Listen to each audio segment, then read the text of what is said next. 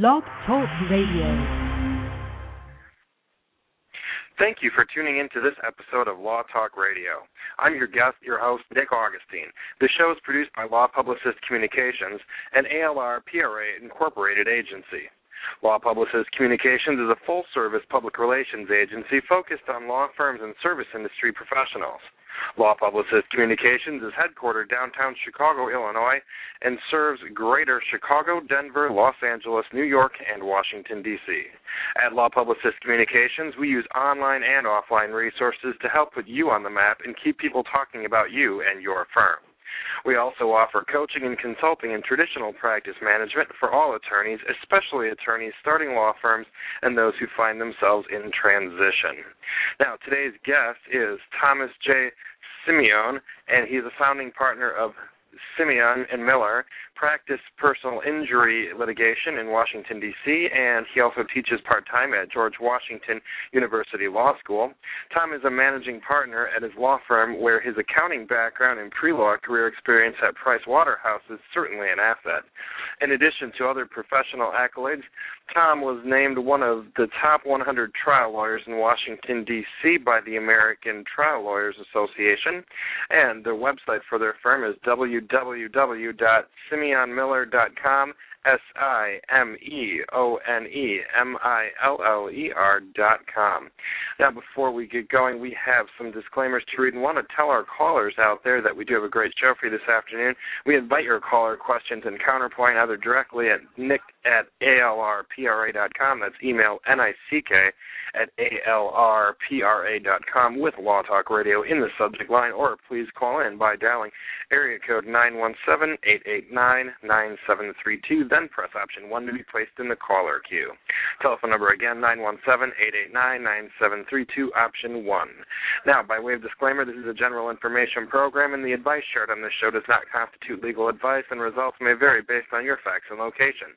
Communication with attorneys on the show does not give rise to an attorney-client relationship. Our programming is politically neutral and objective. Counterpoints to views expressed in our show are welcome. Law Talk Radio is produced by Law Publicist Communications, an ALR PRA Incorporated agency, and Law Talk Radio does not necessarily endorse all the opinions expressed by guests. Finally, all callers remain confidential, and all rights to this broadcast are reserved. Now, our subject matter for today managing a small law office requires a balance of multiple interests, personalities, and objectives. Those who take law practice management seriously are organized and methodically execute management strategy. In addition to keeping his busy calendar, Washington, D.C. personal injury trial attorney Thomas Simeone manages his law firm with a cast of dozen attorneys and staff. Tom uses some skill sets that he developed uh, earlier in his career and will share those with us. Some of the ideas that Tom will share include one, quarterly employee reviews, two, thanking clients at the end of their case, three, client questionnaires at the end of their case, and four, daily morning meetings, and biweekly staff meetings. These are just a few of the, of the items that we'll learn about sound practice management skills and how different managers have grown their law firms, as Tom will explain. So, without further ado, I'd like to say hello, and uh, I want to make sure I'm pronouncing your last name correct. Yes, you've got it perfectly, Simeone. Simeone. Okay, Simeone. All right. So let's just get back to basics by telling me a little bit about um, the day you first started law school and said, I cannot wait to go through law school and then be a managing partner at the firm. Do you remember that day, or did that day come much later? Yeah, I was going to say, I'm not sure that day ever existed for me, but there definitely came a day later when I wanted to run my own firm, but it wasn't in law school. I wasn't even thinking about it at that point. So uh, let's go through it. Give us a little idea of your background, because it's one something that we always like to hear about the things that are going on behind the scenes that sometimes uh, help us uh, transition and position ourselves in management positions. So just give us a roadmap if you could. Sure. I uh I knew in high school I wanted to be a lawyer. Uh but I always, you know, just for some reason I liked history and politics and law, but I always had a biz an interest in business as well. And so I got an accounting degree and I worked at Price Waterhouse and it was a great way to work with some of the major businesses out there and see the controls and the systems and how well they're run. And I didn't really plan on managing my own firm someday. I went to a big firm, then went to a smaller firm, but it literally ended up I was at some point where I was in personal injury, where you can have your own firm. And and it you know it's not like you need to start a 300 lawyer firm. You can have a smaller firm or more manageable one on your own. And it worked out that an opening you know an, an opportunity came out and I had a partner who wanted to join with me. And I was always one of those people thought I could do it on my own and for me it worked out perfectly because in your intro you said about uh, managing partner of a small firm is to be very meticulous and organized and that's exactly what it is. I've always been a list person and very business motivated, and I'm able to combine them. When you manage a small firm, the first thing that your listeners need to understand is you're half lawyer and half business person at that time. If you go to a big firm, someone else may be bringing in the business, doing the payroll, doing the marketing, all the other administrative factors. But at a small firm, you spend a large period of time doing that. So you better enjoy it. And if you don't enjoy it, that's fine if you want to do just law you probably may not want to open your own firm or at least bring someone on board to help you do that. Uh, but for me, having a business and liking business and law, this type of opportunity could not be better for me. Now,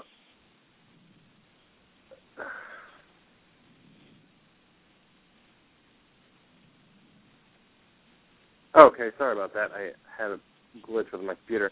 Um, so, talking about the background, business and law, and how they all do dovetail together how much of your time do you think now you spend doing one versus the other? You know, honestly, I would say uh, two things. One is it's probably about 50-50, maybe 60% on business as opposed to actually practicing law. And the bigger issue too that people have to understand is when you are doing all the administrative things uh, of the payroll and the staffing and the client relations and the marketing and all that, it's hard to do that and also have a litigator's lifestyle it's hard to be out in court for three, four days or depositions or travel, especially. And if you've got a lot of daily administrative things that need to be done, writing checks, uh, doing payroll, meeting new clients, doing marketing, and so forth. So at our firm, what we did is I have a law partner. Uh, I manage the firm, and he took on the big case responsibility so I can avoid a litigator's lifestyle. And that's really important uh, so that I can be in the office still have client work that I do, but the client work I do is tends to be less going out of the office and doing depositions and so forth, more uh, meeting with clients, reviewing cases with other staff, things that are more conducive to management. So right off the bat, that's the important thing is that managing a firm, uh, you need to be at the firm as much as you can. You need to be available on a more daily basis. You can't be able to. You, you're just not in a position to be able to check out for three, four weeks or so and do a major trial or tons of travel. Yeah. You know, one of the first uh, when you said that, the first thing that popped in my head was, um, I know this probably comes from a lot of the CLEs we hear about uh, firms going the other way and winding down dissolutions and fights between partners. Uh, how was that decision making process to go towards where you're not handling all the daily uh, emergencies of a traditional litigator and never knowing really what's going to happen from time to time? It's it's got, maybe that's a tough thing to work out where uh, the rest of the partners were fine with that, or was it just you and your original partner that had those uh, discussions, or how did you approach that? Because that's, I think, a very unique approach.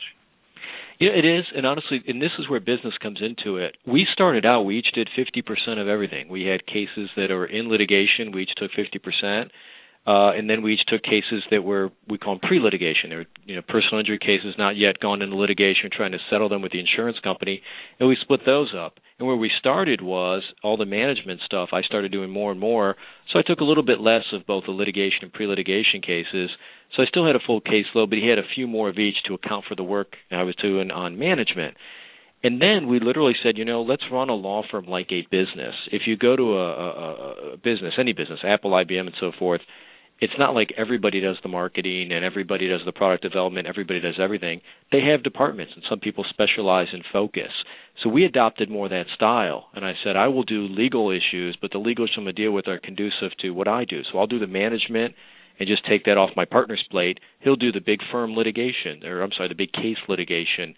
Uh he does all the specialty cases, he's up on the law and all these things more than I am and it just worked for us because I have a business background and he doesn't. But we actually tried to follow a business model where we simply said, you know, specialize to a degree. I get very good at the type of things I do, and it and I you know have a bunch of tasks that uh, go well together. He does the same thing, and it allows perfectly. Now we have a very good relationship. There can be egos involved, and I'm sure he and I have some arguments where you know he gets upset because he's got all these trials in a row and I don't. I get upset when a lot of my management things are a bunch of headaches that he may not have. Um, but in the end, if the two partners are fair with each other and they both understand where they're coming from, I think it's the most efficient way, which is why businesses do it. They have a marketing department to do that. They don't spread all these tasks out about everybody. Law firms don't always think that way. They each partner always tries to do a little bit of everything, and uh, that may not be the best way to do it because not everyone's equally good at everything. That's very true, and uh, just the the model. That's the reason that our company uh, exists as well. Um, because we're doing public relations and marketing work for firms, we recognize that many smaller firms don't have those resources in house, and it's true where anyone, any a partner could elect to do some of these uh, activities, but it's starting the activities and keeping them, uh, keeping momentum in them, and, and that's what it really takes to get results. And whether that's a PR and marketing uh, effort or a management effort, it's really all about making a plan and working the plan, and that's something that we hear so common. And I think that that is where a lot of firms fail in practice management is they fail to carve out a sufficient business model and they fail to follow it, possibly because they uh, don't really know what the right business model is. Uh, have you talked to other people who said, uh, Tom, I'd really like to do that, but I don't have the business background you have? Uh, and if that were the case, what would you suggest to them? I'd tell you two things. I mean, I have talked to a lot of people who want to start their firm and they realize I did it. And I'll go have lunch with them and I'll say, look, here's some things you need to do and consider and, you know, learn from my mistakes type thing or the things that I've learned through the years to do it. Um, but at the end, you know, there's a running joke, and I know at least among lawyers I've talked to and so forth, that says lawyers are just bad business people. Uh, when you go to law school, if you don't have a business background, you're not going to get in law school. They don't really teach you any of how to run a practice, anything of that nature. Um, so what I tell people is you just got to think differently. I mean, you know, you're a lawyer and you're thinking law, but in business, read the business books, learn from me, learn from other people. Um, but there's really no way to do it other than to get that business skills and think efficiency wise versus just the law way of doing it, which is again cannot always be that efficient. And for us, like I said, the number one advice I would tell people to do is the book out, um, the E Myth Revisited. Have you ever heard that book? I have, and uh, our frequent guest Jim Thompson, who talks about attorney marketing, uh, speaks quite highly of the E Myth series. Yeah, it's great. They actually they had the E Myth Revisited was the original one that I got anyway, and then they had the E Myth Attorney, Accountant, and so forth. And I read the special one for lawyers. But in a nutshell, what it simply says is, uh, if you open up a solo and you open your own shop, unless you hire other people, you're going to be doing all the work, which it may be worse than what you had before because you're doing all the legal work, you need to pay the bills, but you're doing all the management and you're pulling your hair out. And he said the way to get better is set up systems and control where you bring in a lawyer to practice law the way you would do it. And you set up all these systems for them, and it gives you time to grow the firm and so forth. So it's it, it's basically an article that just or a book and a series of books that says grow the firm with procedures and oversight and control, and work on your firm, not in your firm, is the theory. And I would tell people to start with that. At least get your mindset going that it's not just you practicing law anymore. It's a business, and you learn to work more on the procedures and the business than you do just case by case by case. So that'd be the first step I would do. I've recommended that book to a lot of people. It's a good book, I, and I know it well. And I'm a systems person myself, so uh, you know, a system can be so something as simple as just a plan that you execute repeatedly. Um, so I think a lot of people get scared by systems, and I think an, another thing that scares a lot of attorneys uh, from turning their practice into a business uh, and running it like one is this fear that they'll admit to themselves that what they have are products and services, and the commoditization of law scares a lot of people.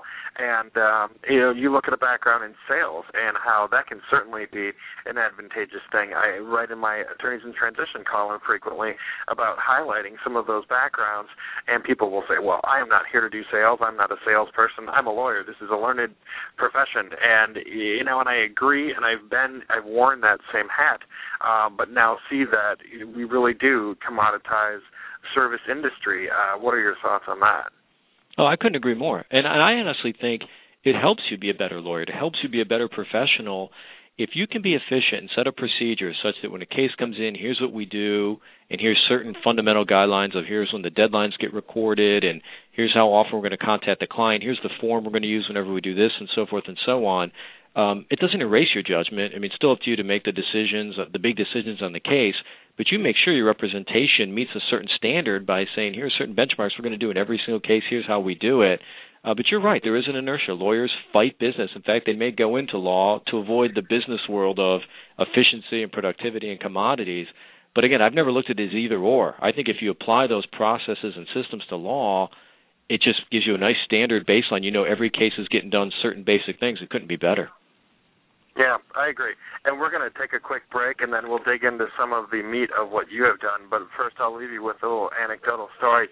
Um, when I was at a seminar a couple months ago, we heard about big law firm financials and how all the big firms, and we're talking the AmLaw 100, they all still close their books out at zero at the end of the year. And in the discussion, uh, we had brought up and we're discussing uh, a rule they have in Australia, where in Australia private individuals can buy shares and buy into law firms. Now, that would be contrary to uh, American jurisprudence where there's a prohibition on fee splitting with non attorneys, but just to show you how uh, some people may be afraid of business in the world of, of, of that, can you imagine, Tom? Um, a private individual saying they wanted to buy shares of your law firm. Could you imagine? Uh, no, I can't. You're right. It's so contrary to U.S. that I can't imagine ever happening. Uh, it'd be something to think about, though. I'm not sure I'd want it, but yeah, definitely open up the door. That's for sure. So you know, that's not not necessarily where we need to go uh, with today's discussion about practice management. Again, we just want to you know talk a little bit more about how we can take smaller practices and continue to grow them, uh, and do so with a plan and following a plan. And so it's all good. We'll be right back with Tom. We're going to pause for a quick uh, message break from our commercial sponsors. And our first commercial sponsor of the day is the Law Office of Nancy K. Ducharme. Your business may be exposed to liability if your marketing materials and slogans infringe on another's intellectual property. When you need the right legal services to advance your creativity and guard against trademark infringement, call the law office of Nancy K. Ducharme. Attorney Nancy K. Ducharme brings big law firm experience and reputation to her intellectual property law firm, serving national corporate clients in the areas of trademark, copyright, internet law, and advertising law. You can find the law office of Nancy K. Ducharme by visiting www.nkdlaw.com and also by searching for the law office of Nancy K. Ducharme on Facebook. The law office of Nancy K. Ducharme is there to help you with your advertising copy review. Get in touch with Nancy today by visiting www.nkdlaw.com. And our second commercial sponsor is Steve Fretzin and Sales Results. If you're an attorney who's struggling with developing your book of business, try calling Sales Results. For over six years, Sales Results has been helping attorneys to double or even triple their books through their business development coaching programs. You can get a hold of Steve Fretzin and his group at area code 847 317 1575. Again, that's area code 847 317 1575 or visit them online at www.salesresultsincorporated.com. I'm sorry, inc.com. Salesresultsinc.com. Now, as we get back to our Law Talk Radio program, we do encourage our listeners to call in if they have any questions. Dial 917-889-9732, then press option 1 to be placed in the caller queue. And we are going to go ahead and say hello to one of our guests right now, who I believe is a fan, another fan of the E-Myth series. Jim, how are you today? Uh, Nick, I'm doing absolutely wonderful, and uh, it's been very interesting to hear what Tom has to say. And and as you know, I am uh, quite a fan of the E-Myth series, especially the E-Myth for attorneys. Um, and I kind of wish there was books like that around when I started practicing back in the dark ages. But uh, absolutely good information that Tom's putting out. I hope every lawyer out there is listening, and everyone will uh, tune in later and listen to what he has to say. Thank All you, right, Tom. Well, No, thank you. Jim, you know, in the meantime, you can always uh, share the link to the show that you find with other people, and I know that we both do that uh, often. So we're going to drive back in here with Tom. All right, let's talk a little bit about some of the finer uh, points, things that you have developed as tips over the time of growth period. Let me first ask you, from what point uh, until now, how long has it been that you have been working your uh, management capacity at your firm? Uh, at this particular firm, I opened up my own firm in 2002, so that's been about nine years. Um, Okay. And the reason I said before that, I was at a very small firm. I joined. It was a, a husband and a wife, and we grew that up to one point fifteen, sixteen attorneys. And um, I was a partner there and had a big role in that. Meaning, I was, you know, I, so I started doing a lot of the kind of business ideas and the procedure stuff there, such that when I opened my own firm in 2002, I had a pretty good idea. You know, it's finally my chance to do my own thing, but I'd kind of done a lot of these things before and knew on it. So I've actually probably since '96 or so, I've been kind of doing management, totally on my own since 2002, but really since 1996, uh, managing small firms. All right. Well, so you have been, you've likely seen uh, most of the things that people are likely to come across. So let's start with uh, first talk a little bit about employees, um, finding employees, keeping employees. Uh, so much work goes into training employees. Um, but then again, you want to you know make sure that you're balancing that with systems and, and different things. So give us your thoughts, if you could, on on employee and staff management. Sure. The first thing that it's real important for doing a small firm that I've noticed is I would read tons of books. Um, uh, I read a book by Jack Welch. Uh, he had a great book about management, and all the great employee books. But one thing that's hard from a small firm is you can't always manage it the way a big firm or a big company is organized. Uh, they will tell you, for example, that uh, Jack Welch is a key person who would say, for example, you know, you look at you rank your people in the bottom 10%, you just cut them, and you know, if someone hasn't caught on and you leave. And when you've got a big organization with thousands of people, you can do that. Uh, there's plenty of other people to do the work, and you've got resources and time. When you're managing a firm that's four or five attorneys, or even six or seven, and you lose an attorney and you're going to replace someone, that's a huge issue. I mean, that's just uh, you know that's 20% of your lawyers, so to speak, and all those court dates need to be covered. You don't have hundreds of attorneys to go to; you only have three or four more. So right off the bat, um, you're not in the same position. You have the same flexibility as a big organization. So what you need to do is when you're first hiring, you need to be very careful to bring someone in. It's better to spend a little more time to bring in the right person. Um, you just have less maneuvering once they get on board, and then the training is just really important. And you tend to give people more chances at a small firm just because again, the turnover, even asking them to leave, if they're really bad, you're going to ask them to leave. But if they're something you can work with and try to improve, you're going to do it more because the transition costs or the transition of you know getting rid of someone and bring someone in is really a lot more hard on a small firm. What I've always found is, and you saw some of the tips you'd pointed out before, was one of the things that I like doing right off the bat is a lot of contact with the employees, uh, especially attorneys, um, just because at the end of the day, using this eMyth system, which is the way I look at it is I'm bringing lawyers in. I've been doing this longer. I, you know, my name's on the door. I know exactly how things want to be done. I don't want to meddle or do the work for them, but I don't want there to be any doubt as to how we do things. And they learn how to do it the way that I've learned through years and years, not just because it's my style, but it's what I've learned from years and years before I opened my firm making mistakes. So what I do is uh, several things in that regard. We have quarterly reviews uh, what I want to do is I don't want to just meet with someone once a year for a big, long, drawn-out review process. I don't want to do it every six months. But what I do is every three months, we're going to sit down and talk to every member of the firm. Now, we've got about 10 people here, 12 people here. It takes a little bit of time.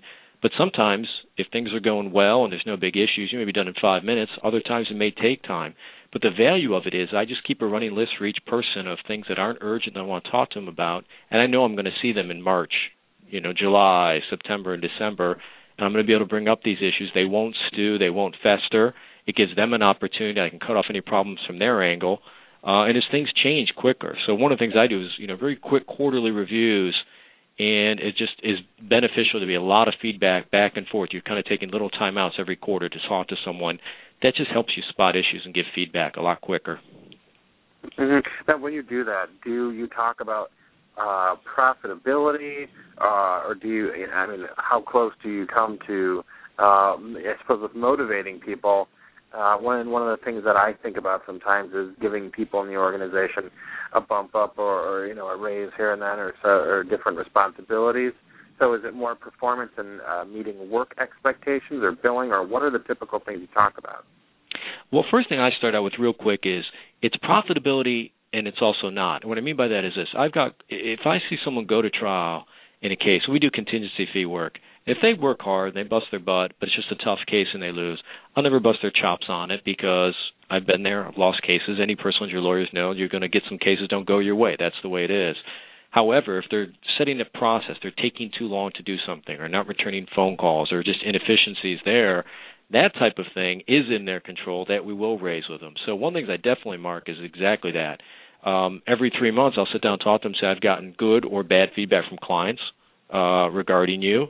I've seen you do this. I looked at this work. I had to jump in at the last minute and cover this for you, and so forth. So really getting into kind of details of how to manage your practice.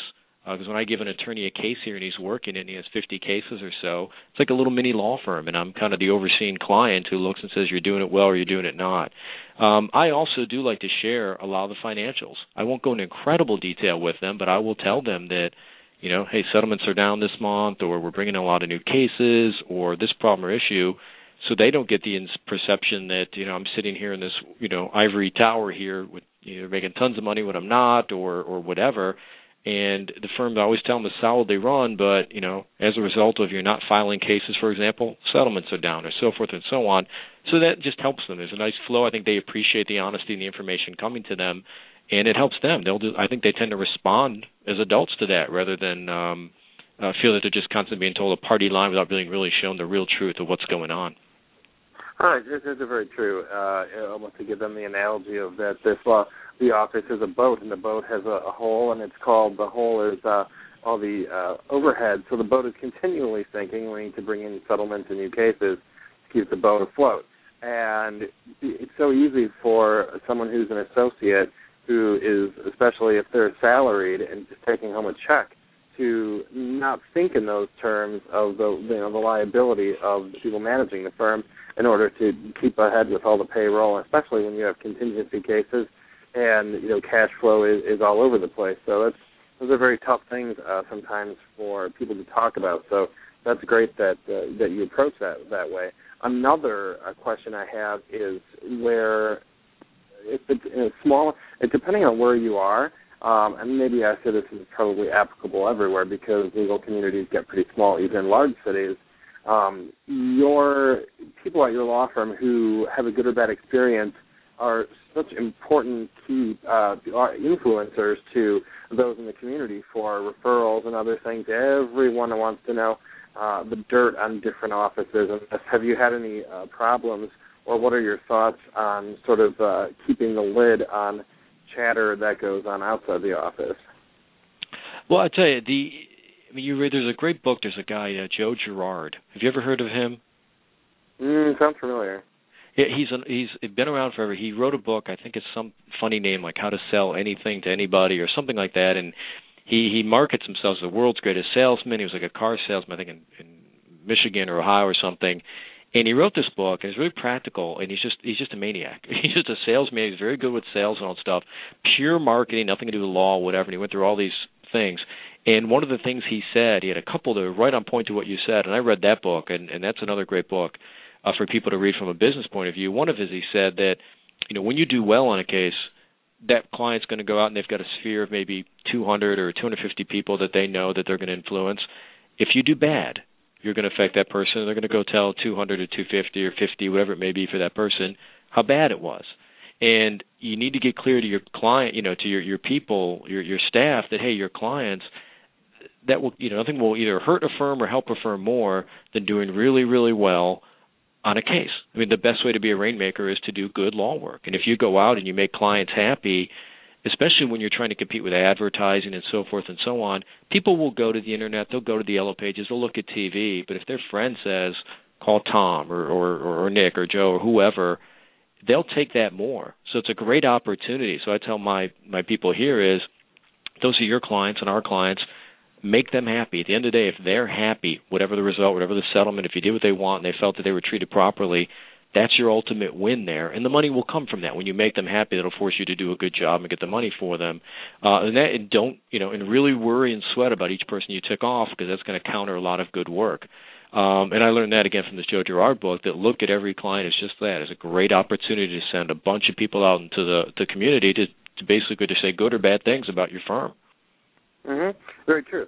So now, what about the other side of the coin? What happens when you have, and let's just say hypothetically, um, you have bring on an associate, and we've all made uh, hiring choices that we later think we might have, uh, you know, had the benefit of hindsight. But let's say, for example, you hire an associate, the associate ends up not working out, and they're uh, running around town saying, "Yeah, that Tom was a jerk, and that firm is, uh, you know, blah blah blah." They're saying negative things. Um, have you ever dealt with that situation, and uh, or what would your advice be to someone uh, worried about that? Yeah, I tell you, the the only thing I would say is this: I don't think I've ever had I've never had that situation and partly luck. I mean, I'm not saying we're perfect at what we do here, but a lot of it is I think when you bring in good people and you have good systems set up and you train them and you work with them, and there's a mutual respect back and forth. Even people who didn't stay with us long and may not have liked it here, uh, I've had people then refer cases to us, and they just simply say maybe they didn't like personal injury work, or didn't like the pace of the work we did, whatever, and they left. I've always been in good terms. Now, if that situation were to happen, um, I'm a firm believer in being very direct and clear. And if I had heard something like that, first of all, I wouldn't stress too much because a lot of times someone's bad mouthing, they may not be getting the influence that they think they are, and so forth. People tend to write it off, especially if your firm is otherwise good, has a good reputation. Um, but if I did hear something to that effect, uh, my gut is to you know email, call, respond to the person, and just say, hey, you know, I'd like to talk to you about it. And just deal with it and say, you know, I really appreciate it, or if you wouldn't do it, or you know, there's two sides. Here's what I did, and talk it out. Uh, but honestly, I don't have a, a huge, real good answer other than that because I've just never had that, fortunately, and I've never really seen that around. Um, but it would be a serious situation for sure. It is. Well, it's something that you have to be careful about. And uh, one of the little lines that I know that Jim Thompson always says, I'm going to quote him, he always talks about the directors of first impression. So whether it be the person answering your phone or your associates or clerks out in the community, everyone is a director of first impressions on new people. So it's just something I, I've asked before and uh, have been have working have been working in large metro areas and also uh, you know smaller areas as well. In my background, um, it's it's been an interesting thing, uh, and a lot of people I do like. I think they like to talk, and a lot of people I think like to complain. But I'll agree with you, Tom, that if your reputation is solid and your work uh, your work will speak uh, volumes over uh, chatter and other things. So uh, we're going to top for our second uh, break today, and then we're going to be back with more uh, more information about uh, Tom's experience with growing his firm. All right, so today for the daily legal news, and this comes from Fox News, uh, posted April 12th, and the title is Top Missouri Dems Endorse Suit Against Healthcare Mandate. The text reads, I quote, After sitting for months on the sidelines, Missouri's Democratic Attorney General has thrown his support behind a landmark multi state lawsuit challenging the federal health care overhaul. Chris Koster, the top attorney in the state, which last year passed the first in the nation ballot measure against the law, on Monday filed what's known as a friend of the court brief in the case before the 11th Circuit Court of Appeals. The action involved a bit of hedging. In filing the brief, he did not formally join the other 26 states in the suit. He also expressed support for the health care's law's goal of expanding health coverage and argued that most of the language should be upheld. But Koster said the so called individual mandate requiring most Americans to buy health insurance runs afoul of the Constitution as well as his state's referendum and should be cleaved from the law. The mandate, he said, quote, would imbue Congress with police powers rejected by the founding fathers and never before permitted by the Supreme Court, end quote. Koster, as other critics have of the requirement have argued, said the administration's reliance on Commerce Clause regulating economic activity is not valid. With the mandate, he said U.S. government is trying to regulate an individual decision not to purchase a product, in this case, health insurance.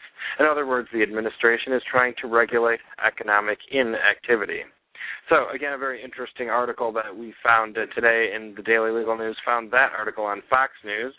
And our next commercial sponsor, our third commercial sponsor for the day, is uh, our friend who's on the line, Jim Thompson, and his Get Clients Now program. If you want to get more clients now, there's a seasoned attorney and marketing coach you need to talk to. Jim Thompson's program is called Get Clients Now, and he'll help you take the crucial steps towards increasing your firm's revenues. The Get Clients Now program employs various time honored techniques to help you attract new business and encourage referrals. Jim is a recurring guest on our Law Talk radio programming regarding attorney marketing. And to learn more about Jim Thompson and the Midwest Consulting Group, please visit their new website at www.lawyersmarketingresource.com. Again, that's Lawyers Marketing Resource, where they bring in all their products and services. You can also check out the testimonials on their site. Law Publicist Communications strongly endorses the Get Clients Now program, and we understand the personal accountability component of this course. You can get in touch with Jim Thompson today by emailing him at jet at midwestconsultants.net. Again, that's J-E-T, jet at midwestconsultants.net. Now, as we return to our program, we want to remind our listeners out there that many of you find our broadcast links in your social networks. Some of them are there because your friends are sharing and suggesting content through their Facebook or Twitter or LinkedIn pages. So we again thank all of you for your support in sharing our programming. Now, back with Tom Simeon. Um, I, again, I'm sorry if I'm mispronouncing. Simeon, am I getting it right? Yeah, you're fine. That's totally fine. Thank you. um, okay, as we were talking before the break, we were talking a little bit about employees.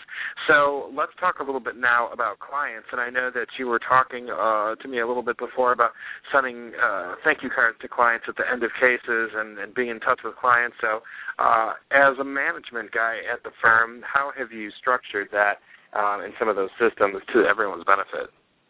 I tell you, the first thing you need to do is I think you need to understand. I, and I tell my you starts with your employees, and and we're a personal injury firm, and what I tell our employees is, look, there's certain things we know about every one of our clients. First of all, they had some accident or some injury to them, and they're calling a lawyer. It's a big enough deal for them. They're not just letting it go or not worrying about it. They're calling a lawyer about it. So first off the bat, even if it's a small case to us or it's one of many cases we have, to them it's a big deal, something they're willing to call a lawyer and pay us thousands of dollars to do, uh, to represent them for. Second of all, the fact that they're calling a lawyer means that they either can't do it themselves or they're a little intimidated or unsure or don't have the time. So, you know, not only is it a, is it a big deal to them, but they need assistance. They want something from us. And what they usually want from a personal injury lawyer is an aggressiveness, a level of know-how, and you know competence. They just want to feel better. They're up against this insurance company. So I think that everything that every law firm needs to do is look at your typical client. There's just some inherent things, and tell your staff keep that in the back of your mind. You know what our clients are looking for when they call us. And for us, again, it's personal injury law versus something else. It could be different for a patent lawyer or whatever it may be. And always keep that in the back of your mind. Then, as you go through the process you kind of understand how you should quote unquote be to this client, how often they want updates, the type of language you should use, how aggressive they want you to be versus professional, and all these type of things, and that helps you all the way. I do the uh, thank you notes. I do them myself personally in the case. I just have a, a bunch of cards at the Hallmark store, and when we wrap up a case within a week or so, I just write a little thank you note. Uh, and when someone refers someone to us, friends or family and so forth, I do it. As we've gotten bigger, it takes more and more of my time um, but people love it, and I think there's nothing better at the end of a good case. You know, and they're thrilled and everything. You cement the deal. If the case had some issues on it, you at least send a thank you saying, "Hey, I appreciated it. You took a little bit of time and you did it." And it, I think it really sticks out the little handwritten notes in today's internet email world. Um, so I like doing that. And then the last thing I would do is issues. I, I remember I think it was Bill Gates or someone made a quote once that one of the most valuable things you can have is complaints from some of your customers because they you, you never know. I mean, you'll never know things need to be fixed or changed until someone tells you. Uh, so when I get that, it's not always fun to do, but I get on the phone myself with everybody has a major complaint or issue, and I talk to them. I hear them out, acknowledge what they're feeling, and sometimes I explain it. Sometimes I don't have a good explanation for it, but it gives me a really good idea of what clients are looking for, and that's at the end of the day, that's invaluable. I mean, that's that it tells you how to set up systems, how often to call, what type of information to give them, how to market, how to do everything if you know what your clients want. And uh, when you deal with marketing companies, first thing they ask you is, you know, what's, who's your who's your customer, what type of things do they want. Well, the best way to learn that is in the course of your practice talk to your clients when they have problems talk to them at the end of the case with a questionnaire learn what you can and then you can market to them, you can serve them better. It just seems to work pretty straightforward. That's a very good point, and uh, I will agree with you that people don't necessarily bring things out into the open unless you uh, sort of elicit or ask for that. And our recent name change and branding issue uh, came up recently, where we were talking to clients about referrals and uh, asking questions about uh, were you happy with services that we performed for your firm? Would you be likely to refer? And someone said they tried saying the company name. They said ALR PRA, but it didn't roll off the tongue. And the comment was made, "I have a hard time remembering what the letters are." And so other people started saying similar things, and we just we were also thinking uh, along the same line that we wanted to use a, a DBA or change things up and be known as Law Publicist Communications, what we finally ended up with, but ch- choosing different things because people were having a hard time remembering uh, what the name of the organization was. And after we announced that, we had people coming out. It's almost as if they had been lining up waiting to say something. So um, Um, we had a problem that was common with many people, and then we found out about it, and everyone said, "Well, I didn't want to say anything because they didn't want to upset you." I tell you, and, and that's exactly true. And I tell lawyers too. Just because someone's quiet or silent at the end of a case doesn't mean they're thrilled with you. In the back of their mind, they may be thinking, oh, "I just can't wait to be done with this firm. I'm going to go to another firm." Or it's just not fun to tell your lawyer, "You should have done this. You should have done that," and so forth. And that's why what I do is I will come in and say, "Here's a questionnaire I want to know," and I assure them I'm not going to yell or scream at anybody, but it really helps us get better, and I want to hear the good and the bad. I still may not get all of it, but when you create an environment where you say, "Look, I'm asking you for it. I'm not, you know, it isn't going to cause major damages. I want the good and the bad." You do get some stuff, and just as your example points out, you know, once you get it, others may also think it. But hopefully, by going there and creating this really conducive environment to people sharing their thoughts and a night, you know, sit down in a room, please tell me what you think. You will get it, and that may be shared by hundreds of your clients. And uh, but you'll never know if you just kind of do your business and you don't ask. You know, they're not always going to just call their busy lawyer and just start telling them how bad they do. I mean, they will if they're yelling or screaming. But even your good clients, it's better just to simply ask them and provide a mechanism for just to tell you. Right. So, and you talked a little bit. Let's talk a little bit about these surveys too. So, the questionnaires that you send out at the end of your cases. How did you come to developing those, and how often do new questions uh, get added on there? And do you cap the questions and give them a optional short answer part? How do you structure that, and how's the experience been? I think experience has been great, and that's the reason is because if there's bad information, you know and then you can go back and double check. And sometimes I'll look, and the client just came in with high expectations, and they expected a million dollars, and the case wasn't worth it, or they expected to be done in two weeks, and I can at least deal with that and realize, all right, maybe not a valid criticism. Client just didn't, you know, wasn't focused. But many times I can tell you right now the two or three areas that most concern our clients from doing this from year after year after year, which is incredibly valuable. We spend a lot of time trying to address those, and I now know going forward to prepare clients. that cases take a certain amount of time and so forth. Um, so right off the bat, they're incredibly valuable both for good and bad cases. For the good, you literally we have a language in ours that says, you know, you know, we want to share or use your, your comments on our promotional materials, web page, and so forth. So people write good stuff, and if you go to my web page, there's just pages and pages of positive testimonials. I just get them over and over and over again. Uh, the form itself, I just ask them to put their name at the top, a couple of questions, how they got to the firm, and I keep it real short and sweet, two pages. But I just want it to be very. I don't want it to look like a major assignment or you know tons of work they need to go through. I just have some boxes you know were you highly satisfied with about you know or not satisfied about 10 different things location hours uh, communication and then some open ended ones please tell us anything else you want would you use us again yes or no and all that stuff and I give it to them right at the end of the case when we're cashing out the case and dispersing it. I tell them to please be honest and frank or whatever. And then when I go and make copies and give them a few minutes to do it, they do it. Um, and I got the idea literally. There was a book I think um, you know, actually, I'm not sure how I got. There's there's some book I read, like a business book, that just simply said, you know, for small businesses, do this. Just ask people. I think some big law firms are doing this and all that, and we just instituted it, and it's just been great. Literally, just fantastic. And I keep a mm-hmm. copy of every single one, and we put them on the web page. Just a great tool to have. Well, I think that when you're in the business of giving great service, the best way to judge the value of the service you're giving is not by you thinking it's great, but how people are receiving it. And one comment I'll make in addition uh, is that I think sometimes when people send letters or correspond to the end of a case, if they have different practice areas in their firm, sometimes people are remiss to explain to clients that they also handle other types of cases. So, uh, you know, I talked to someone who did family law work in a firm that also had a criminal defense lawyer and also had personal injury. So we, I think, uh, assume that clients know the rest of the services that our firm does. Um, what are your thoughts on that? Uh, you know, I've got the exact same story, even a worse, well, worse for me story. We represented a woman in an automobile accident, and we're personal injury lawyers, and our our letterhead everything said personal injury, personal injury, and she literally came in, we cashed out her case and all that stuff, gave her her settlement money and all that, and she mentioned she had another medical malpractice case going. And she said, "Oh, I didn't know you guys did medical malpractice. I thought you did just car accidents." and to me, you know, again, when you and I guess lawyers in the field were thinking, well, clearly a injury does both. And I just was shocked. As, as you were flabbergasted, I'm like, oh my gosh, she didn't make the connection. I thought, you know, it really doesn't matter that I make the connection; it matters that they do. And so what I did is on right. our business cards, I literally on the back of our business cards, I listed our practice areas, and I went through and I had everybody at the firm. We found a company that does front and back business cards. In the back now, it says automobile accidents, medical malpractice, product liability, about five or six different areas. Just you know, and I made sure our web page has it just to make sure. So I couldn't agree with you more. It happened exactly that situation happened exactly to me, and we rectified it with the business cards and just being really clear as to what we do. A brochure helps on that too, with all your practice areas listed in the front. But you're right; people don't know what you do unless you tell them.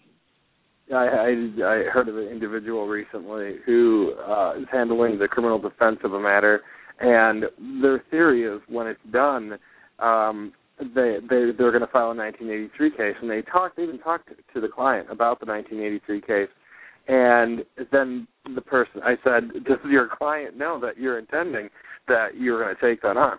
And um, the guy says, "Well, I'm I'm pretty sure. I'm you know I'm, I'm assuming." It came up in conversation. He, he remembered and, and asked, by the way, um, you know, roadmap after this is done. And the client came back and says, "Oh, your firm does that."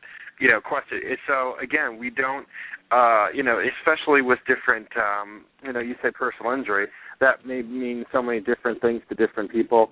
Family law and domestic relations naming different things to different people. All different practice areas um, are not necessarily uh, inherent in the description of uh, you know what we call our our practice areas by name. So uh, again, good opportunity. So when you send out your survey, do you have a letter in there that talks about in addition to your business cards? Yeah, well, what I do now is we've gotten so uh, aware of this now that um, whenever a client calls me, and if we turn down the case, we get their name and their information, and we mail them a brochure and our brochure has all our practice areas in it, so we make sure they know it there. When our clients come in, I give them a brochure. No matter what type of case they come in, I give them another one. I make sure our web page has it, and our business cards on the back, which they get for everybody they're working with, also has them in the back. So, yeah, in a long story short, I'm you know killing it, you know, every way I can to make sure that doesn't happen again. Right, right. Well, another thing is another good tip that uh, so, uh, some people have said, and um, I tend to preach on, is put a list of different attorneys and practice areas by your phone. So if someone calls in and you don't handle that, you can send it off to a friend. Because I mean, my thought pa- pattern on that is if you're spending the time and resources and energy to get this person on the phone, you might as well take the opportunity to make a friend out of that individual and collect their name, email, and maybe stay in touch add them to your list of communications that go out if they're uh, if they're okay with that because you never know when especially if you are in a consumer oriented practice you never know tomorrow could be the day that they need you so why not stay in touch right no, I agree, and it's funny when we ca- I, I couldn't agree more. And there's two reasons. One is I tell everyone they cash out, I say, look, you know, be happy to represent you for a personal injury matter. But even if you have another type of case and you just want to talk to a lawyer, it's hard to get one on the line. You may not know anybody. You give me a call. And not only am I helpful to them, and they appreciate that because in today's day and age, a lot of people don't have a lawyer they like to just bounce something off of, but it gives me mm-hmm. kind of first dibs. I can actually then say, oh, that is a case we can help you with. If not, you're right. I can refer it to somebody, and sometimes you get a referral fee. Sometimes you just get goodwill. Sometimes you, you know, you do whatever, and you help the person get to a lawyer they like. You help the other lawyer. They then refer you work. Uh, so yeah, getting that phone call and being the kind of person that if someone goes to as a lawyer – that's well worth the time and money. Exactly what you said is just making sure they, you know, getting them to call you. That's the way to do it. Exactly. All right, Tom, we're going to take a break and then we're going to get through our last uh, segment where we're going to talk a little bit about uh, morning meetings. So, but for at uh, this point of the show, we stop and we give you law practice management resources, and then our final commercial break, and then we'll be back in our fourth segment and round out our show. So, practice management resources we bring you come from the Law uh, ABA Publishing, also Law Bulletin Publishing Company here in Chicago, and Law Publicist Communications. First, from ABA Publishing, the title is Educating Children Without Housing, third edition. This title addresses the federal educational mandates related to homeless students under the McKinney-Vento Homeless Assistance Act. The manual provides innovative strategies for educators and school administrators, state coordinators, and policymakers, as well as advocates and attorneys who play a role in ensuring the educational rights of children and youth experiencing homelessness. Again, that title from ABA Book Publishing is Educating Children Without Housing, third edition. And from the Law Bulletin Publishing Company, when you subscribe to the Chicago Daily Law Bulletin and the Chicago Lawyer Magazine, you will receive up to date legal news from Chicago and around Illinois. Also, check out the Law Bulletin blog, Attorneys in Transition, which offers advice and tips for those lawyers going through a career transition. It also hosts a monthly career seminar for lawyers in flux in their careers.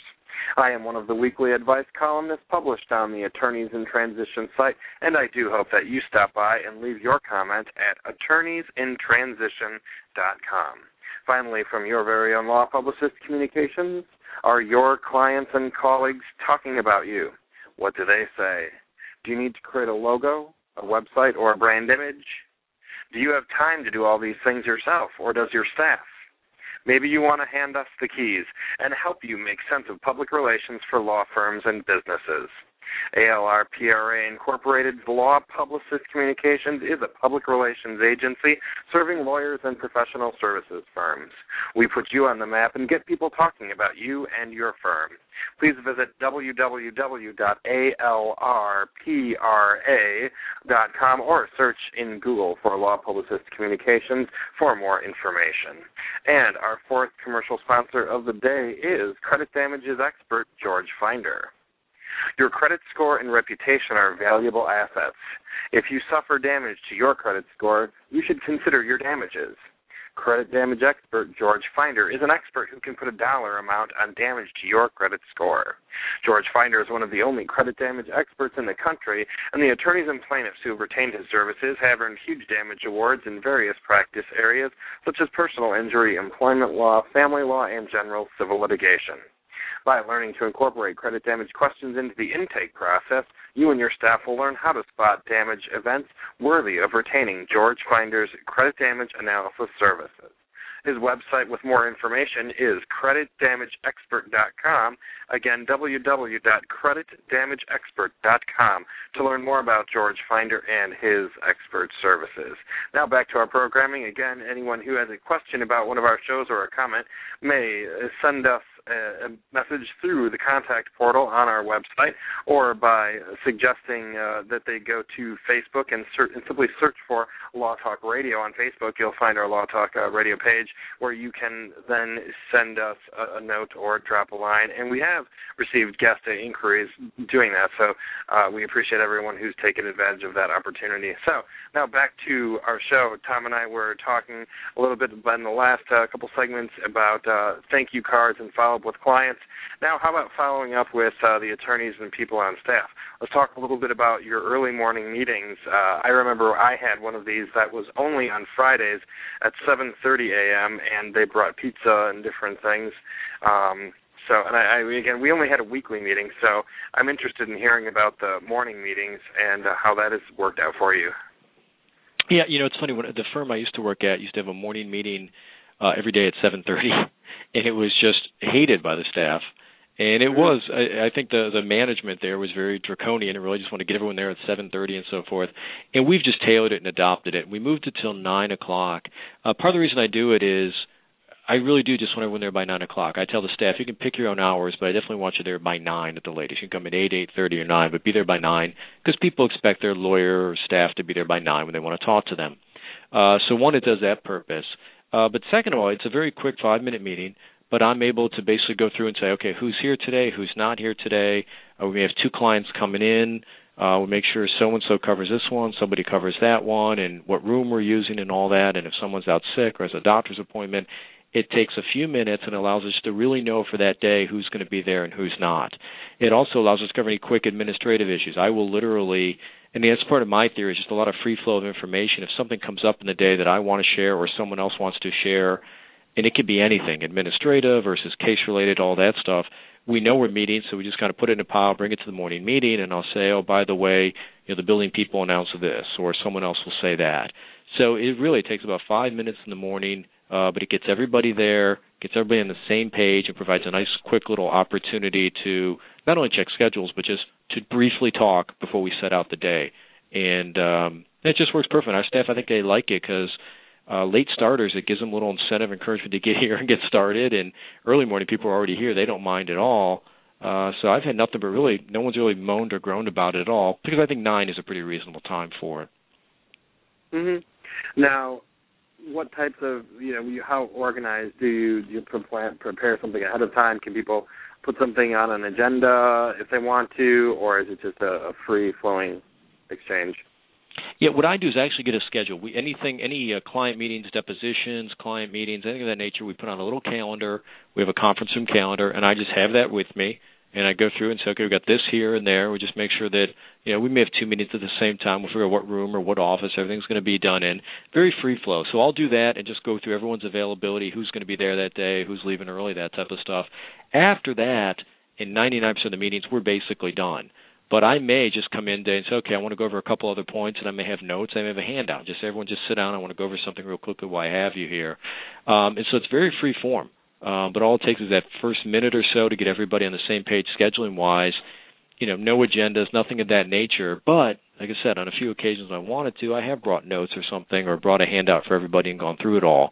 And it just, I think, it just helps build a teamwork. Everyone comes in, they know who's doing what, you know, who's sitting where, who's out, and all that stuff, who's on vacation, and it gives a little opportunity for people just to say stuff. Hey, I'm, I've got so and so coming in. If I'm not here, you know, get this package from them or whatever it is and if you know you're doing it, it just saves having to email about it, have to make arrangements, whatever. You just deal with it in the morning meeting, and then we're covered for the rest of the day, and we know we're going to do it again the next day.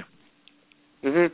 And you know the thing that I like about it is it sort of creates this nice team approach where certainly different people within the organization have different roles and hierarchies, but uh, everyone's in there for the same goal to serve the clients and, and do a good job. So I like the team aspect. Yeah, and I think the other way too is what we do with our firm, and it, makes sense that when my partner and I started is we don't have individual clients as such, meaning that you know there's not Tom's cases and my partner's name's Craig, Craig's cases and whatever.